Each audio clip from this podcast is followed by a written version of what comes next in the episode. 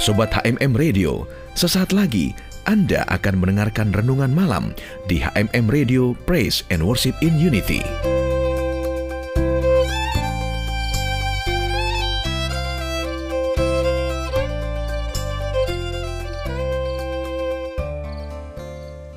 Shalom Sobat HMM Radio Kita jumpa lagi dalam program Renungan Malam Sobatku, Yesus pernah bersabda Berjaga-jagalah dan berdoalah Supaya kamu jangan jatuh ke dalam pencobaan.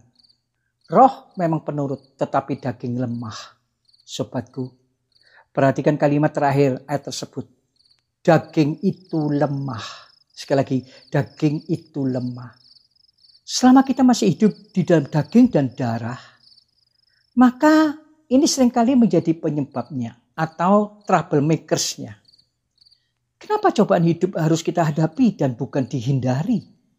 Sebesar apa pun ujian atau cobaan, jangan takut dan jangan gentar.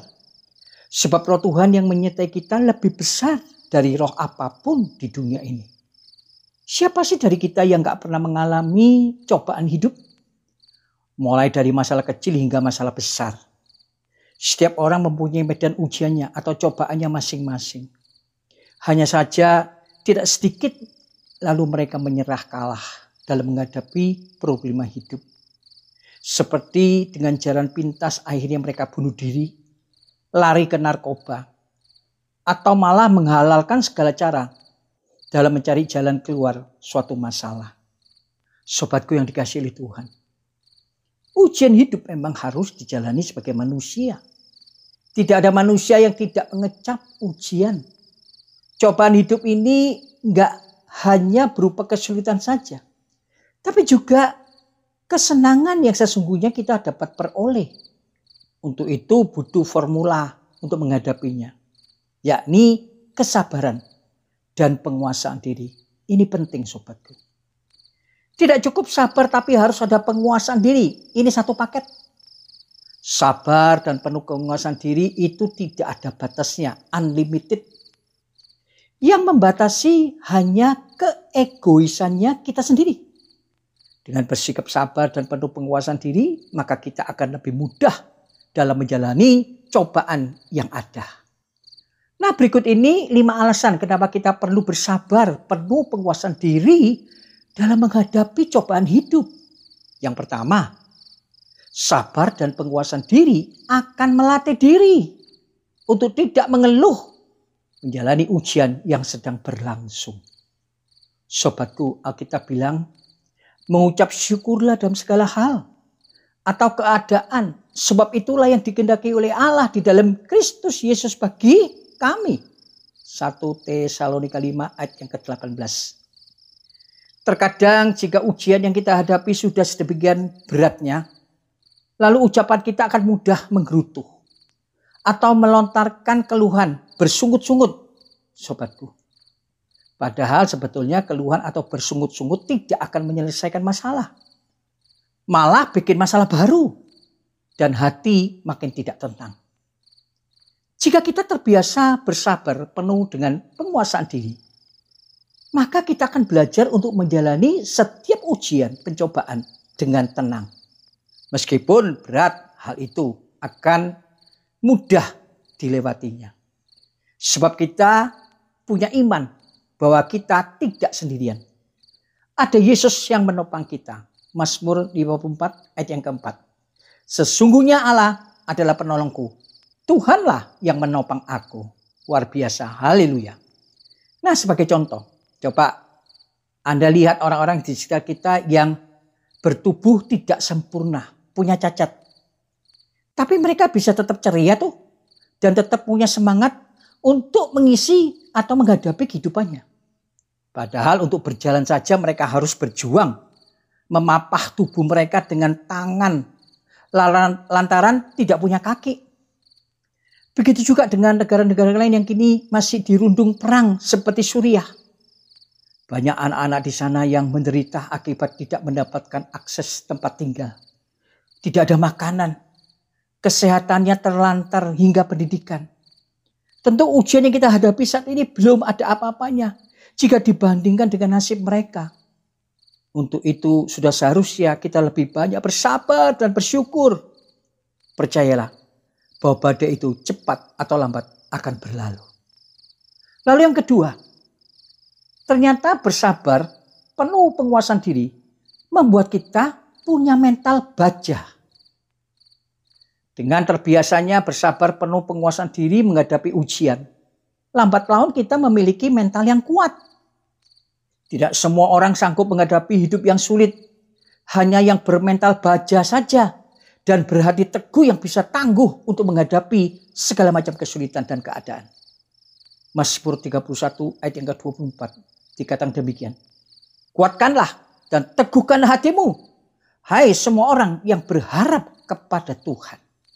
Sobatku, sebagai contoh, jika kita pernah mengalami kegagalan mengikuti tes beasiswa untuk kesekian kalinya. Tentu kita tidak gampang depresi dan terluka hati asalkan ditanggapi dengan pemikiran yang positif. Justru dengan sekian kegagalan yang terjadi, kita akan terpacu untuk lebih baik lagi berusaha mengikuti ujian berikutnya dan pasti kita akan goal mengalami kemenangan. Lalu yang ketiga, dengan bersabar dan penuh kepenguasaan diri, kita menjadi mudah mengontrol emosi kita. Sobatku, emosi terkadang mudah tersulut jika sudah dihadang ujian hidup yang sangat berat. Kita bisa dengan mudah marah sehingga emosi jadi tidak terkontrol.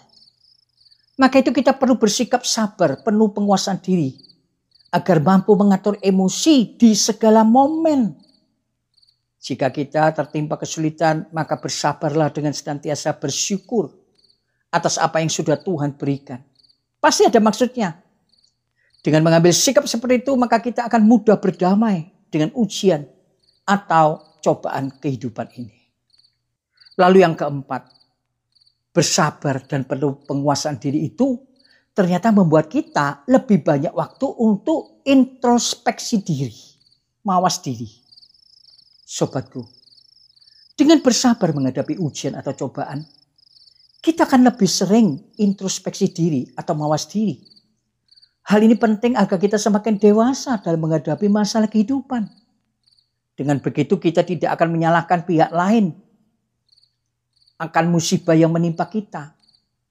Mengkambing hitamkan seseorang dan lain sebagainya. Sobatku, Daud pernah bilang di dalam Mazmur 26 ayat yang kedua. Ujilah aku ya Tuhan. Cobalah aku, selidiki batinku dan hatiku. Lalu Mazmur 139 ayat 23 sampai 24. Selidikilah aku ya Allah dan kenalilah hatiku. Ujilah aku dan kenalkan pikiran-pikiranku. Lihatlah, apakah jalanku serem dan tuntunlah aku di jalan yang kekal. Wah luar biasa sobatku. Kadang kita sering lupa bahwa introspeksi itu penting sekali dalam kehidupan ini di hadapan Allah. Dan dengan bersabar penuh penguasaan diri kita punya waktu lebih untuk memikirkan ulang hal-hal apa saja yang sudah kita perbuat dan bagaimana kita memperbaiki kesalahan yang sudah terjadi. Sehingga di kemudian hari kita semakin hati-hati lagi dalam perkataan, perbuatan, dan dalam strategi kehidupan kita. Yang kelima, sobatku, dengan bersabar dan penuh penguasaan diri, itu menjadi akses pertolongan dari Tuhan, terbuka lebar. Ini poin yang paling penting. Ini poin penting mengapa kita perlu bersabar menghadapi ujian atau cobaan. Tiap ujian itu memiliki solusi asal kita sabar menjalaninya. Sebab tidak ada yang secara instan dalam kehidupan kita ini. Semua harus melewati proses. Setiap orang perlu menjalani proses dalam kehidupannya masing-masing. Dan Paulus pernah bilang dalam 1 Korintus 10 ayat yang ke-13. Pencobaan-pencobaan yang kamu alami ialah pencobaan-pencobaan biasa. Yang tidak melebihi kekuatan manusia. Sebab Allah setia. Dan karena itu ia tidak akan membiarkan kamu dicobai melampaui kekuatanmu. Pada waktu kamu dicobai, ia akan memberikan kepadamu jalan keluar sehingga kamu dapat menanggungnya. Haleluya. Sobatku, perhatikan tadi itu. Bahwa Allah itu setia. Karena itu ia tidak akan membiarkan kamu dicobai melampaui kekuatanmu. Haleluya. Jadi sobatku, kadar ujian atau cobaan tiap-tiap orang pasti berbeda dan tidak sama. Untuk itu yakinkan bahwa pertolongan Tuhan akan datang dengan bersikap sabar penuh penguasaan diri saat ujian sedang menerpa kehidupan kita. Tak lama lagi mujizat akan kita alami. Kini sudah saatnya kita berhenti mengeluh akan masalah hidup ini. Kokohkan diri kita masing-masing dengan kesabaran, penguasaan diri, dan rasa bersyukur. Semoga kita semuanya dengan bersabar Tuhan akan kirimkan kejutan istimewa bagi kita sekalian. Nah sobatku yang dikasih Tuhan. Jenis apa yang sering kita alami dalam ujian atau pencobaan itu? Mari sebentar kita belajar kepada Yesus. Belajar dalam menangani pencobaan. Nah dikatakan sesudah Yesus dibaptis, sebelum memulai pelayanannya, ia pergi kepada gurun selama 40 hari sendirian dan berpuasa. Untuk apa? Saya berpikir pasti untuk mempersiapkan hati dan pikirannya sebelum ia memulai misinya. Sobatku, setelah 40 hari berpuasa Yesus lapar. Nah saat itulah iblis mencoba Yesus. Iblis tahu titik terendah setiap orang. Ia tahu kapan ia menyerang. Yaitu pada saat seseorang memiliki kebutuhan yang tidak terpenuhi. Nah, ketika saya renungkan maka pencobaan yang pertama Yesus Lukas 4 ayat yang ketiga. Ditujukan dalam kebutuhan akan makanan. Basic needs. Pencobaan untuk Yesus menunjukkan kuasanya sebagai anak Allah untuk merubah batu menjadi roti. Apa jawab Yesus kepada iblis? Ada tertulis, manusia hidup bukan dari roti saja. Untuk mengatasi pencobaan ini Yesus mengutip apa yang ditulis di dalam ulangan 8 ayat ketiga. Yesus counter attack godaan iblis dengan firman Tuhan. Because he is the truth. Dia adalah kebenaran. Ia tidak menunjukkan kuasanya untuk memenuhi kebutuhannya sendiri.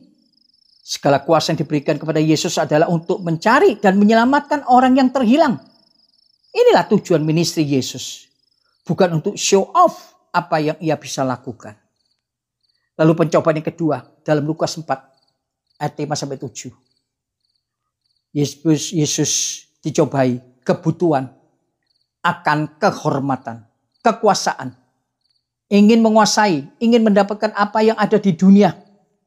Ini semua iblis dapat berikan dengan cara menyembah dia, si iblis. Tunduk patuh pada si iblis. Sobatku, jawab Yesus kepada iblis apa? Ada tertulis, engkau harus menyembah Tuhan alamu dan hanya kepada dia sajalah engkau berbakti. Untuk mengatasi pencobaan ini Yesus mengutip apa yang tertulis di dalam ulangan 6 ayat 13. Yesus counter attack godaan ini dengan firman Tuhan lagi. Yesus tahu pada siapa ia berbakti, pada siapa ia menyembah. Yesus hanya akan tunduk dan patuh kepada Bapaknya dan tidak ada yang lain. Yang terakhir, pencobaan ketiga, Lukas 4 9 sampai 10. Nah, kali ini iblis sudah mengupgrade godaannya, yakni menggunakan firman yang tertulis di dalam Mazmur 91 ayat 11 sampai 12. Tuhan memerintahkan malaikat-malaikatnya untuk menjaga Yesus. Yesus tidak akan terantuk kepada batu. Tujuan iblis adalah mencobai Tuhan. Benar nggak sih Tuhan akan melindungi jika Yesus jatuh dari bumbungan bait Allah. Something yang unnecessary. Buat apa menjatuhkan diri supaya mau melihat apakah Tuhan mau melindungi atau tidak? Sobatku, apa jawab Yesus kepada iblis? Ada firman yang tertulis, jangan engkau mencobai Tuhan alamu. Yesus mengatasi pencobaan ini dengan mengutip ayat firman Tuhan dalam ulangan 6 ayat yang ke-16. Sobatku yang dikasih Tuhan, Terkadang kita sebagai manusia, kita ingin tahu, penasaran. Apakah Tuhan itu mengasihi kita? dan cara melakukannya hal-hal yang berbahaya untuk mengetahui kuasa Tuhan. Bagi Yesus, semuanya nggak penting. It's not necessary. Ia tahu bahwa Tuhan akan selalu menjaga dan mengasihi. Jangan meragukan kasih Tuhan, sobatku. Jangan meragukan kedaulatannya Tuhan. Dia hidup di tengah-tengah kita. Sobatku yang dikasih Tuhan. Kita belajar dari bagaimana Yesus mengatasi pencobaan-pencobaan dari si iblis. Bahkan sebelum ministrinya dimulai. Yesus harus kuat di dalam spiritual untuk dapat mengatasi pencobaan yang sangat menggoda ini. Kebutuhan pokok atau kebutuhan dasar.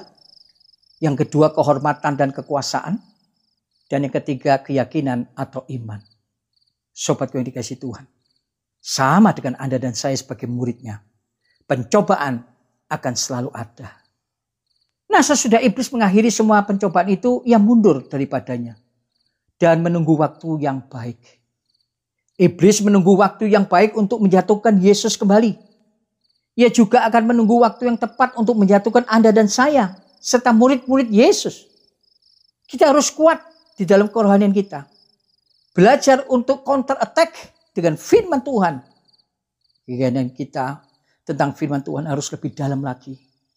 Ini adalah salah satu goal di tahun 2021 sebagai tahun integritas berakar lebih dalam lagi dan batin dan hati kita semakin tertanam berakar kuat di dalam kebenaran firman-Nya. Haleluya, haleluya. Sobatku, mari sebelum akhiri program renungan malam ini kita berdoa bersama-sama. Bapa yang kami sembah di dalam nama Yesus. Kami bersyukur buat malam ini. Ajaran dan hikmat inilah yang senantiasa kami rindukan ya Tuhan. Berikanlah kepada kami roh kesabaran dan penguasaan diri yang kuat. Kami tidak mengeluh, kami harus punya mental baja, bisa mengontrol emosi dengan senantiasa menyelidiki batin kami setiap saat. Dan kami percaya pertolongan Tuhan tepat indah pada waktunya. Bukankah kami telah ditetapkan sebagai umat yang lebih daripada pemenang? Menang dalam ujian, menang dalam pencobaan, sehingga buah karakter kami akan dilihat oleh banyak orang. Sebagai tahun integritas, biar kami terus berpaut sama Tuhan. Sehingga tidak ada lagi celah bagi si pengoda setan yang selalu mengincar akan kelemahan-kelemahan kami. Terima kasih Tuhan buat malam yang indah ini. Dalam nama Tuhan Yesus, kami meteraikan doa kami dan kami sudah bersyukur luar biasa Tuhan itu baik bagi kami. Haleluya. Amin. Sobatku selamat malam dan Tuhan Yesus memberkati. Sampai jumpa di lain episode.